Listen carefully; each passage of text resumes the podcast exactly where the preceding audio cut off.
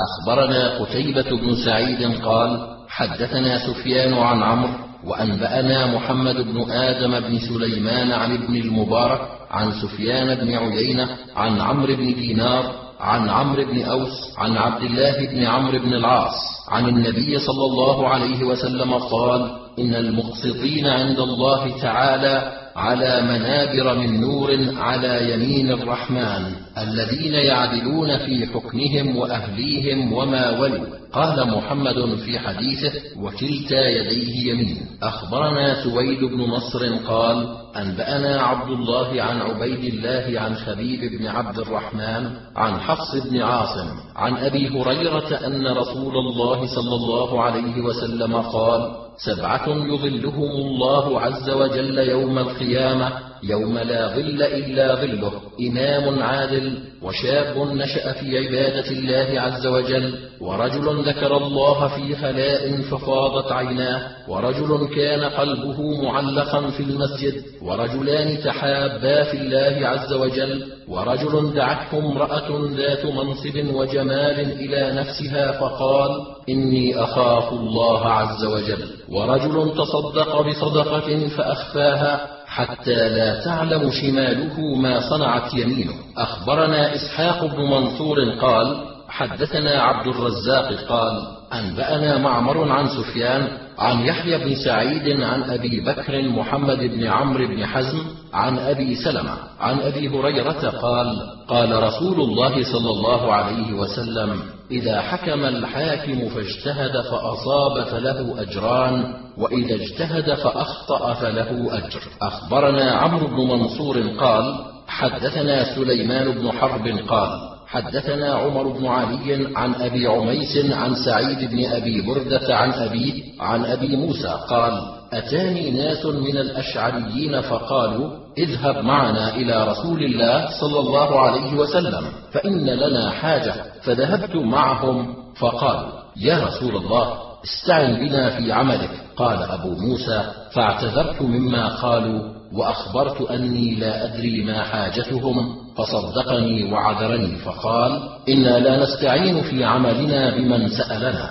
أخبرنا محمد بن عبد الأعلى قال حدثنا خالد قال حدثنا شعبة عن قتادة قال سمعت أنسا يحدث عن أسيد بن حضير أن رجلا من الأنصار جاء رسول الله صلى الله عليه وسلم فقال ألا تستعملني كما استعملت فلانا؟ قال إنكم ستلقون بعدي أثرة فاصبروا حتى تلقوني على الحوض. أخبرنا مجاهد بن موسى قال حدثنا إسماعيل عن يونس عن الحسن عن عبد الرحمن بن سمرة وأنبأنا عمرو بن علي قال حدثنا يحيى قال حدثنا ابن عون عن الحسن عن عبد الرحمن بن سمرة قال قال رسول الله صلى الله عليه وسلم لا تسأل الإمارة فإنك إن أعطيتها عن مسألة وكلت إليها وإن أعطيتها عن غير مسألة أعنت عليها. حدثنا محمد بن آدم بن سليمان عن ابن المبارك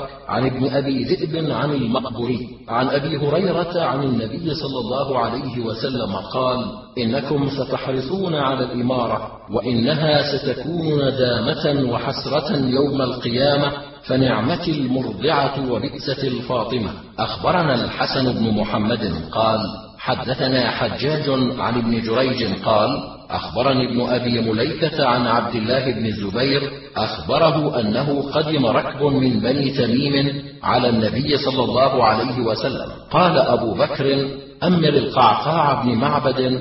وقال عمر رضي الله عنه بل أمر الأقرع بن حابس فتماريا حتى ارتفعت أصواتهما. فنزلت في ذلك يا أيها الذين آمنوا لا تقدموا بين يدي الله ورسوله حتى انقضت الآية ولو أنهم صبروا حتى تخرج إليهم لكان خيرا لهم. أخبرنا قتيبة قال حدثنا يزيد وهو ابن المقدام بن شريح عن شريح بن هانئ عن أبيه هانئ أنه لما وفد إلى رسول الله صلى الله عليه وسلم سمعه وهم يكنون هانئا أبا الحكم. فدعاه رسول الله صلى الله عليه وسلم فقال له إن الله هو الحكم وإليه الحكم فلم تكنى أبا الحكم؟ فقال إن قومي إذا اختلفوا في شيء أتوني فحكمت بينهم فرضي كلا الفريقين. قال ما أحسن من هذا؟ فما لك من الولد؟ قال لي شريح وعبد الله ومسلم. قال فمن أكبرهم؟ قال شريح. قال فأنت أبو شريح فدعا له ولولده. أخبرنا محمد بن المثنى قال حدثنا خالد بن الحارث قال حدثنا حميد عن الحسن عن أبي بكرة قال عصمني الله بشيء سمعته من رسول الله صلى الله عليه وسلم لما هلك كسرى قال من استخلفوا قالوا بنته قال لن يفلح قوم ولوا أمرهم امرأة. أخبرنا محمد بن هاشم عن الوليد عن الأوزاعي عن الزهري عن سليمان بن يسار عن ابن عباس عن الفضل بن عباس أنه كان رديف رسول الله صلى الله عليه وسلم غداة النحر فأتته امرأة من خثعم فقالت يا رسول الله إن فريضة الله عز وجل في الحج على عباده أدركت أبي شيخا كبيرا لا يستطيع أن يركب إلا معترضا أفأحج عنه؟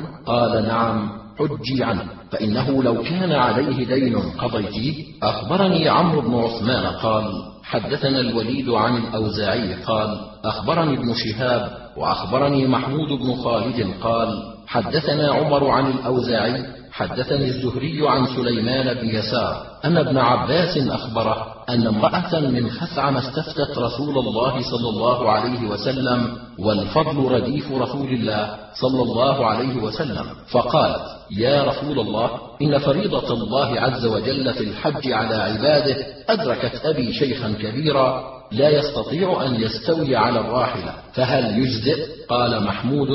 فهل يقضي أن أحج عنه؟ فقال لها نعم. قال أبو عبد الرحمن وقد روى هذا الحديث غير واحد عن الزهري فلم يذكر فيه ما ذكر الوليد بن مسلم. قال الحارث بن مسكين قراءة عليه وأنا أسمع عن ابن القاسم حدثني مالك عن ابن شهاب عن سليمان بن يسار عن عبد الله بن عباس قال كان الفضل بن عباس رديف رسول الله صلى الله عليه وسلم فجاءته امرأة من خثعم تستفتيه فجعل الفضل ينظر إليها وتنظر إليه وجعل رسول الله صلى الله عليه وسلم يصرف وجه الفضل إلى الشق الآخر فقالت يا رسول الله إن فريضة الله عز وجل على عباده في الحج أدركت أبي شيخا كبيرا لا يستطيع أن يثبت على الراحلة أفأحج عنه؟ قال نعم. وذلك في حجة الوداع. أخبرنا أبو داود قال حدثنا يعقوب بن إبراهيم قال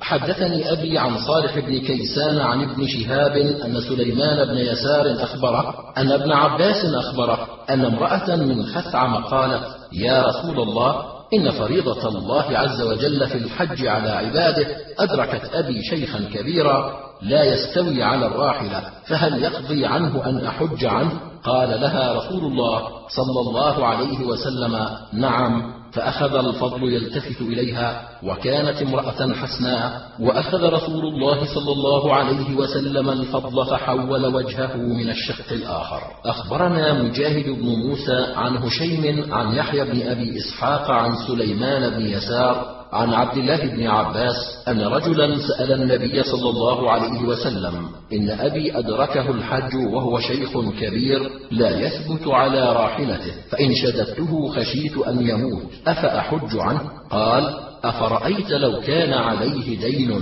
فقضيته أكان مجزئا؟ قال نعم. قال فحج عن أبيك. أخبرنا أحمد بن سليمان قال حدثنا يزيد قال حدثنا هشام عن محمد عن يحيى بن أبي إسحاق عن سليمان بن يسار عن الفضل بن العباس أنه كان رديف النبي صلى الله عليه وسلم فجاءه رجل فقال يا رسول الله إن أمي عجوز كبيرة إن حملتها لم تستمسك وإن ربطتها خشيت أن أقتلها. فقال رسول الله صلى الله عليه وسلم أرأيت لو كان على أمك دين؟ أكنت قاضية؟ قال نعم. قال فحج عن أمك. أخبرنا أبو داود قال حدثنا الوليد بن نافع قال حدثنا شعبة عن يحيى بن أبي إسحاق قال سمعت سليمان بن يسار يحدثه عن الفضل بن العباس. قال جاء رجل إلى النبي صلى الله عليه وسلم فقال يا نبي الله إن أبي شيخ كبير لا يستطيع الحج وإن حملته لم يستمسك أفأحج عنه؟ قال حج عن أبيك. قال أبو عبد الرحمن سليمان لم يسمع من الفضل بن العباس. أخبرنا محمد بن معمر قال حدثنا أبو عاصم عن زكريا بن إسحاق عن عمرو بن دينار عن أبي الشعثاء عن ابن عباس أن رجلا جاء إلى النبي صلى الله عليه وسلم فقال إن أبي شيخ كبير أفأحج عنه؟ قال نعم. أرأيت لو كان عليه دين فقضيته؟ أكان يجزئ عنه؟ أخبرنا محمد بن العلاء قال حدثنا أبو معاوية عن الأعمش عن عمارة هو ابن عمير عن عبد الرحمن بن يزيد قال أكثروا على عبد الله ذات يوم فقال عبد الله إنه قد أتى علينا زمان ولسنا نقضي ولسنا هنالك ثم إن الله عز وجل قدر علينا أن بلغنا ما ترون فمن عرض له منكم قضاء بعد اليوم فليقض بما في كتاب الله فإن جاء أمر ليس في كتاب الله فليقض بما قضى به نبيه صلى الله عليه وسلم. فإن جاء أمر ليس في كتاب الله ولا قضى به نبيه صلى الله عليه وسلم فليقض بما قضى به الصالحون. فإن جاء أمر ليس في كتاب الله ولا قضى به نبيه صلى الله عليه وسلم ولا قضى به الصالحون فليجتهد رأيه ولا يقول إني أخاف وإني أخاف فإن الحلال بين والحرام بين وبين ذلك أمور مشتبهات فدع ما يريبك إلى ما لا يريبك. قال أبو عبد الرحمن هذا الحديث جيد جيد. أخبرني محمد بن علي بن ميمون قال حدثنا الفريابي قال حدثنا سفيان عن الأعمش عن عمارة بن عمير عن حريث بن ظهير عن عبد الله بن مسعود قال أتى علينا حين ولسنا نقضي ولسنا هنالك وإن الله عز وجل قدر أن بلغنا ما ترون فمن عرض له قضاء بعد اليوم فليقض فيه بما في كتاب الله. فإن جاء أمر ليس في كتاب الله فليقض بما قضى به نبيه. فإن جاء أمر ليس في كتاب الله ولم يقض به نبيه صلى الله عليه وسلم فليقض بما قضى به الصالحون. ولا يقول أحدكم إني أخاف وإني أخاف فإن الحلال بين والحرام بين وبين ذلك أمور مشتبهة. فدع ما يريبك إلى ما لا يريبك. أخبرنا محمد بن بشار قال حدثنا أبو عامر قال حدثنا سفيان عن الشيباني عن الشعبي عن شريح أنه كتب إلى عمر يسأله فكتب إليه أن اقض بما في كتاب الله. فإن لم يكن في كتاب الله فبسنة رسول الله صلى الله عليه وسلم. فإن لم يكن في كتاب الله ولا في سنة رسول الله صلى الله عليه وسلم فاقض بما قضى به الصالحون. فإن لم يكن في كتاب الله ولا في سنة رسول الله صلى الله عليه وسلم ولم يقض به الصالحون. فإن شئت فتقدم وإن شئت فتأخر ولا أرى التأخر إلا خيرا لك. والسلام عليكم. أخبرنا الحسين بن حريث قال أنبأنا الفضل بن موسى عن سفيان بن سعيد عن عطاء بن السائب عن سعيد بن جبير عن ابن عباس قال كانت ملوك بعد عيسى بن مريم عليه الصلاة والسلام بدلوا التوراة والإنجيل وكان فيهم مؤمنون يقرؤون التوراة. قيل لملوكهم ما نجد شتما أشد من شتم يشتمون هؤلاء إنهم يقرؤون. ومن لم يحكم بما أنزل الله فأولئك هم الكافرون. وهؤلاء الآيات مع ما يعيبون به في أعمالنا في قراءتهم فادعهم فليقرأوا كما نقرأ وليؤمنوا كما آمنا فدعاهم فجمعهم وعرض عليهم القتل أو يتركوا قراءة التوراة والإنجيل إلا ما بدلوا منها. فقالوا ما تريدون إلى ذلك دعونا. فقالت طائفة منهم ابنوا لنا أسطوانة ثم ارفعونا إليها ثم أعطونا شيئا نرفع به طعامنا وشرابنا فلا نرد عليكم. وقالت طائفة منهم دعونا نسيح في الأرض ونهيم ونشرب كما يشرب الوحش فإن قدرتم علينا في أرضكم فاقتلونا. وقال طائفة منهم ابنوا لنا دورا في الفيافي ونحتفر الآبار ونحترث البقول فلا نرد عليكم ولا نمر بكم وليس أحد من القبائل إلا وله حميم فيهم. قال ففعلوا ذلك فأنزل الله عز وجل ورهبانية ابتدعوها ما كتبناها عليهم إلا ابتغاء رضوان الله فما رعوها حق رعايتها والآخرون قالوا نتعبد كما تعبد فلان ونسيح كما ساح فلان ونتخذ دورا كما اتخذ فلان وهم على شركهم لا علم لهم بإيمان الذين اقتدوا به. فلما بعث الله النبي صلى الله عليه وسلم ولم يبق منهم إلا قليل. انحط رجل من صومعته وجاء سائح من سياحته وصاحب الدير من ديره فآمنوا به وصدقوه. فقال الله تبارك وتعالى يا أيها الذين آمنوا اتقوا الله وآمنوا برسوله يؤتكم كفلين من رحمته. أجرين بإيمانهم بعيسى وبالتوراة والإنجيل وبإيمانهم بمحمد صلى الله عليه وسلم وتصديقهم. قال يجعل لكم نورا تمشون به القرآن واتباعهم النبي صلى الله عليه وسلم. قال لئلا يعلم أهل الكتاب يتشبهون بكم أن لا يقدرون على شيء من فضل الله. الآية أخبرنا عمرو بن علي قال حدثنا يحيى قال حدثنا هشام بن عروة قال حدثني أبي عن زينب بنت أبي سلمة عن أم سلمة أن رسول الله صلى الله عليه وسلم قال إنكم تختصمون إلي وإنما أنا بشر ولعل بعضكم ألحن بحجته من بعض فمن قضيت له من حق أخيه شيئا فلا يأخذ فإنما أقطعه به قطعة من النار. أخبرنا عمران بن بكار بن راشد قال حدثنا علي بن عياش قال حدثنا شعيب قال حدثني أبو الزناد مما حدثه عبد الرحمن الأعرج مما ذكر أنه سمع أبا هريرة يحدث به عن رسول الله صلى الله عليه وسلم قال وقال بينما امرأتان معهما ابناهما جاء الذئب فذهب بابن إحداهما فقالت هذه لصاحبتها إنما ذهب بابنك. وقالت الأخرى إنما ذهب بابنك. فتحاكمتا إلى داود عليه السلام فقضى به للكبرى فخرجتا إلى سليمان بن داود فأخبرتاه فقال ائتوني بالسكين أشقه بينهما. فقالت الصغرى لا تفعل يرحمك الله. هو ابنها. فقضى به للصغرى قال أبو هريرة والله ما سمعت بالسكين قط إلا يومئذ ما كنا نقول إلا المدية. أخبرنا الربيع بن سليمان قال حدثنا شعيب بن الليث قال حدثنا الليث عن ابن عجلان عن أبي الزناد عن الأعرج عن أبي هريرة عن رسول الله صلى الله عليه وسلم أنه قال خرجت امرأتان معهما صبيان لهما فعاد الذئب على إحداهما فأخذ ولدها فأصبحتا تختصمان في الصبي الباقي إلى داود عليه السلام فقضى به للكبرى منهما فمرتا على سليمان فقال كيف أمركما؟ فقصتا عليه فقال ائتوني بالسكين أشق الغلام بينهما. فقالت الصغرى أتشقه؟ قال نعم. فقالت لا تفعل حظي منه لها. قال هو ابنك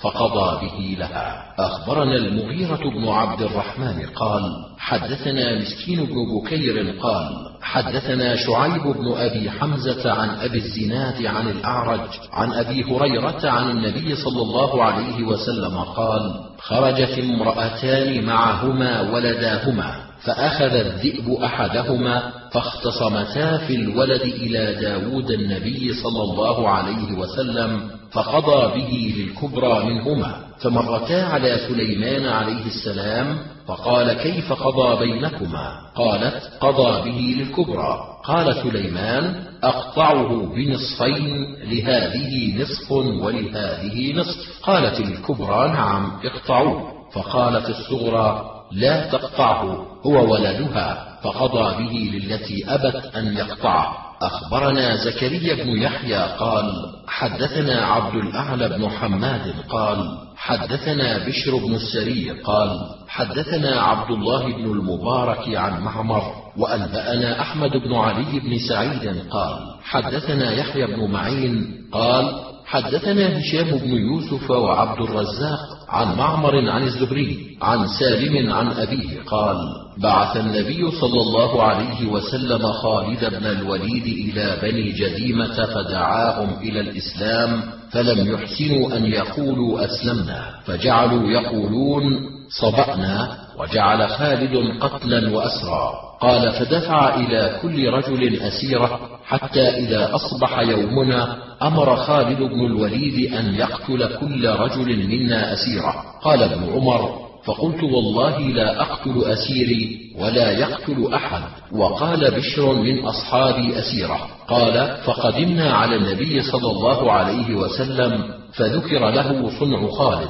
فقال النبي صلى الله عليه وسلم ورفع يديه اللهم إني أبرأ إليك مما صنع خالد. قال زكريا في حديثه فذكر وفي حديث بشر فقال اللهم إني أبرأ إليك مما صنع خالد مرتين. أخبرنا قتيبة قال حدثنا أبو عوانة عن عبد الملك بن عمير عن عبد الرحمن بن أبي بكرة قال كتب أبي وكتبت له إلى عبيد الله بن أبي بكرة وهو قاضي سجستان أن لا تحكم بين اثنين وأنت غضبان فإني سمعت رسول الله صلى الله عليه وسلم يقول لا يحكم أحد بين اثنين وهو غضبان. أخبرنا يونس بن عبد الأعلى والحارث بن مسكين عن ابن وهب قال أخبرني يونس بن يزيد والليث بن سعد عن ابن شهاب أن عروة بن الزبير حدثه أن عبد الله بن الزبير حدثه عن الزبير بن العوام أنه خاصم رجلا من الأنصار قد شهد بدرا مع رسول الله صلى الله عليه وسلم في شراج الحرة كانا يسقيان به كلاهما النخل فقال الأنصاري سرح الماء يمر عليه فأبى عليه. فقال رسول الله صلى الله عليه وسلم أسق يا زبير ثم أرسل الماء إلى جارك. فغضب الأنصاري. وقال يا رسول الله أن كان ابن عمتك فتلون وجه رسول الله صلى الله عليه وسلم ثم قال يا زبير أسق ثم احبس الماء حتى يرجع إلى الجدر. فاستوفى رسول الله صلى الله عليه وسلم للزبير حقه. وكان رسول الله صلى الله عليه وسلم قبل ذلك أشار على الزبير برأي فيه السعة له وللأنصاري فلما أحفظ رسول الله صلى الله عليه وسلم الأنصاري استوفى للزبير حقه في صريح الحكم. قال الزبير لا أحسب هذه الآية أنزلت إلا في ذلك فلا وربك لا يؤمنون حتى يحكموك فيما شجر بينهم. وأحدهما يزيد على صاحبه في القصة. أخبرنا أبو داود قال حدثنا عثمان بن عمر قال أنبأنا يونس عن الزهري عن عبد الله بن كعب عن أبيه أنه تقاضى ابن أبي حدرد دينا كان عليه فارتفعت أصواتهما حتى سمعهما رسول الله صلى الله عليه وسلم وهو في بيته فخرج إليهما فكشف ستر حجرته فنادى. يا كعب! قال لبيك يا رسول الله. قال ضع من دينك هذا وأومأ إلى الشطر.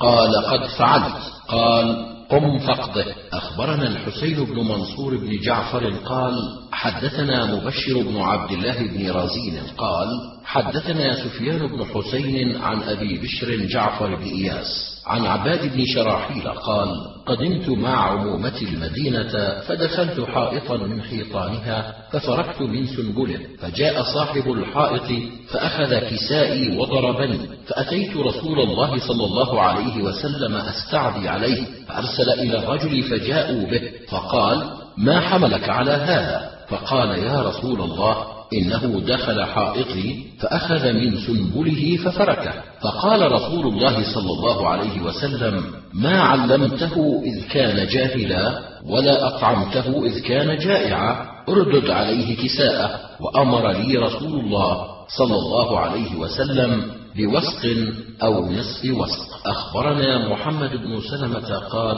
أنبأنا عبد الرحمن بن القاسم عن مالك عن ابن شهاب عن عبيد الله بن عبد الله بن عتبة عن أبي هريرة وزيد بن خالد الجهني أنهما أخبرا أن رجلين اختصما إلى رسول الله صلى الله عليه وسلم فقال أحدهما اقض بيننا بكتاب الله وقال الآخر وهو أفقههما. أجل يا رسول الله وأذن لي في أن أتكلم. قال إن ابني كان عسيفا على هذا فزنى بامرأته فأخبروني أن على ابن الرجم فافتديت بمئة شاة وبجارية لي ثم إني سألت أهل العلم فأخبروني أنما على ابني جلد مئة وتغريب عام. وإنما الرجم على امرأته. فقال رسول الله صلى الله عليه وسلم والذي نفسي بيده لأقضين بينكما بكتاب الله. أما غنمك وجاريتك فرد إليك وجلد ابنه مئة وغربه عاما. وأمر أنيسا أن يأتي امرأة الآخر فإن اعترفت فارجمها فاعترفت فرجمها. أخبرنا قتيبة قال حدثنا سفيان عن الزهري عن عبيد الله بن عبد الله عن أبي هريرة وزيد بن خالد وشبل قالوا كنا عند النبي صلى الله عليه وسلم فقام إليه رجل فقال أنشدك بالله إلا ما قضيت بيننا بكتاب الله. فقام خصمه وكان أفقه منه فقال صدق اقض بيننا بكتاب الله. قال قل قال إن ابني كان عسيفا على هذا فزنى بامرأته فافتديت منه بمئة شاة وخادم وكأنه أخبر أن على ابنه الرجم فافتدى منه. ثم سألت رجالا من أهل العلم فأخبروني أن على ابني جلد مئة وتغريب عام فقال له رسول الله صلى الله عليه وسلم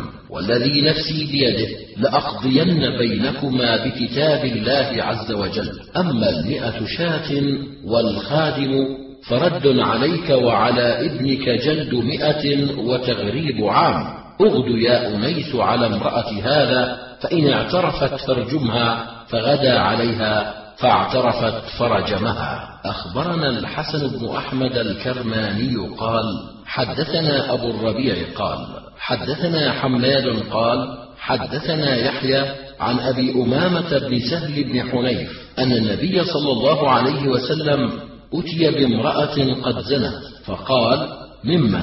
قالت من المقعد الذي في حائط سعد فأرسل إليه فأتي به محمولا فوضع بين يديه فاعترف فدعا رسول الله صلى الله عليه وسلم بإسكال فضربه ورحمه لزمانته وخفف عنه. أخبرنا محمد بن منصور قال حدثنا سفيان قال حدثنا أبو حازم قال سمعت سهل بن سعد الساعدي يقول وقع بين حيين من الأنصار كلام حتى تراموا بالحجارة فذهب النبي صلى الله عليه وسلم ليصلح بينهم فحضرت الصلاة فأذن بلال وانتظر رسول الله صلى الله عليه وسلم فاحتبس فأقام الصلاة وتقدم أبو بكر رضي الله عنه فجاء النبي صلى الله عليه وسلم وأبو بكر يصلي بالناس فلما رآه الناس صفحوا وكان أبو بكر لا يلتفت في الصلاة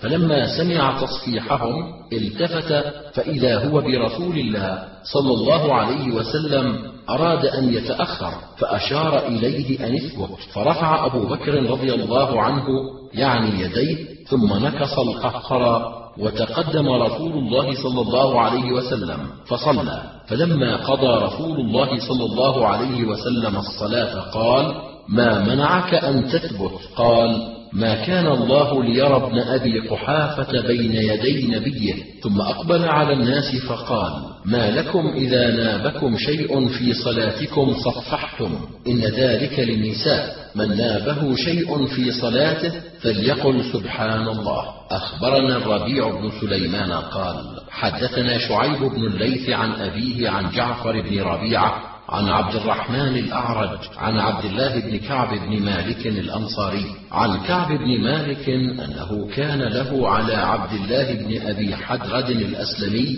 يعني دينا فلقيه فلزمه فتكلما حتى ارتفعت الأصوات فمر بهما رسول الله صلى الله عليه وسلم فقال يا كعب!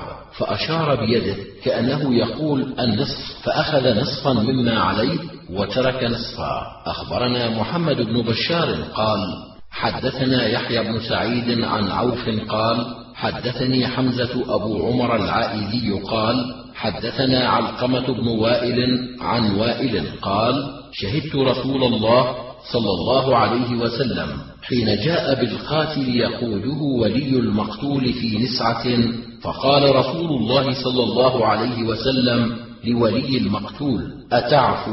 قال لا. قال فتأخذ الدية؟ قال لا. قال فتقتله؟ قال نعم. قال اذهب به. فلما ذهب فولى من عنده دعاه فقال أتعفو؟ قال لا. قال فتأخذ الدية؟ قال لا. قال فتقتله؟ قال نعم. قال اذهب به. فلما ذهب فولى من عنده دعاه فقال أتعفو؟ قال لا. قال فتأخذ الدية؟ قال لا. قال فتقتله؟ قال نعم. قال اذهب به. فقال رسول الله صلى الله عليه وسلم عند ذلك أما إنك إن عفوت عنه يبوء بإثمه وإثم صاحبك فعفى عنه وتركه فأنا رأيته يجر نسعته. أخبرنا قتيبة قال حدثنا الليث عن ابن شهاب عن عروة أنه حدثه أن عبد الله بن الزبير حدثه أن رجلا من الأنصار خاصم الزبير إلى رسول الله صلى الله عليه وسلم في شراج الحرة التي يسقون بها النخل.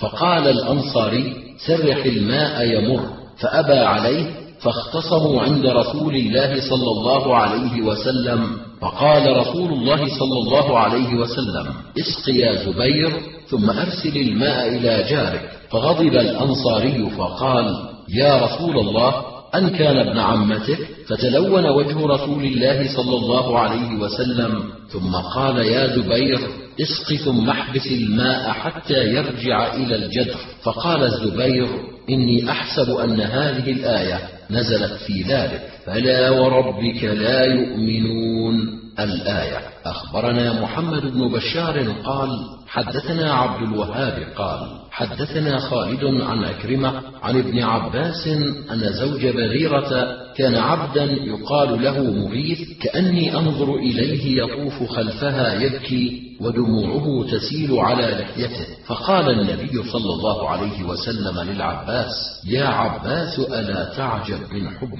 مغيث بريرة ومن بغض بريرة مغيثا فقال لها النبي صلى الله عليه وسلم لو راجعتيه فإنه أبو ولدك. قالت يا رسول الله أتأمرني؟ قال إنما أنا شفيع.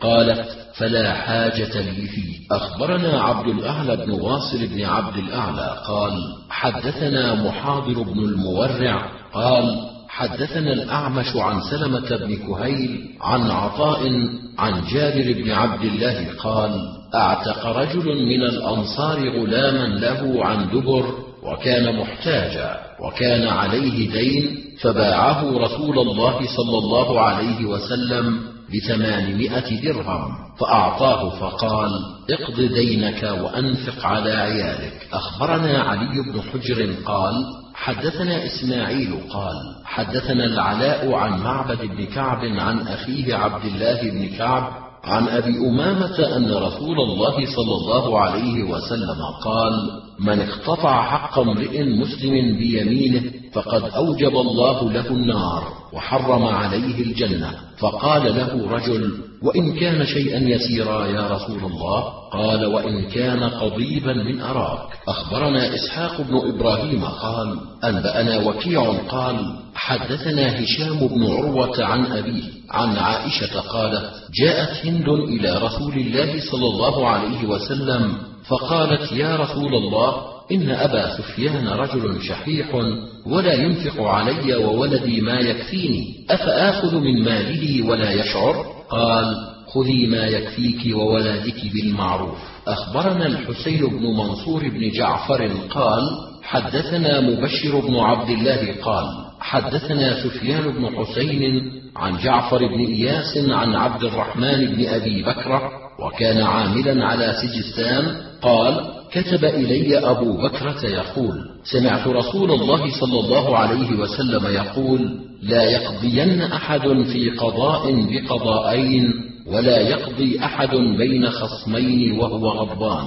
أخبرنا إسحاق بن إبراهيم قال حدثنا وكيع عن هشام بن عروة عن ابيه عن زينب بنت أم سلمة. عن أم سلمة قالت قال رسول الله صلى الله عليه وسلم إنكم تختصمون إلي وإنما أنا بشر ولعل بعضكم ألحن بحجته من بعض فإنما أقضي بينكما على نحو ما أسمع فمن قضيت له من حق أخيه شيئا فإنما أقطع له قطعة من النار.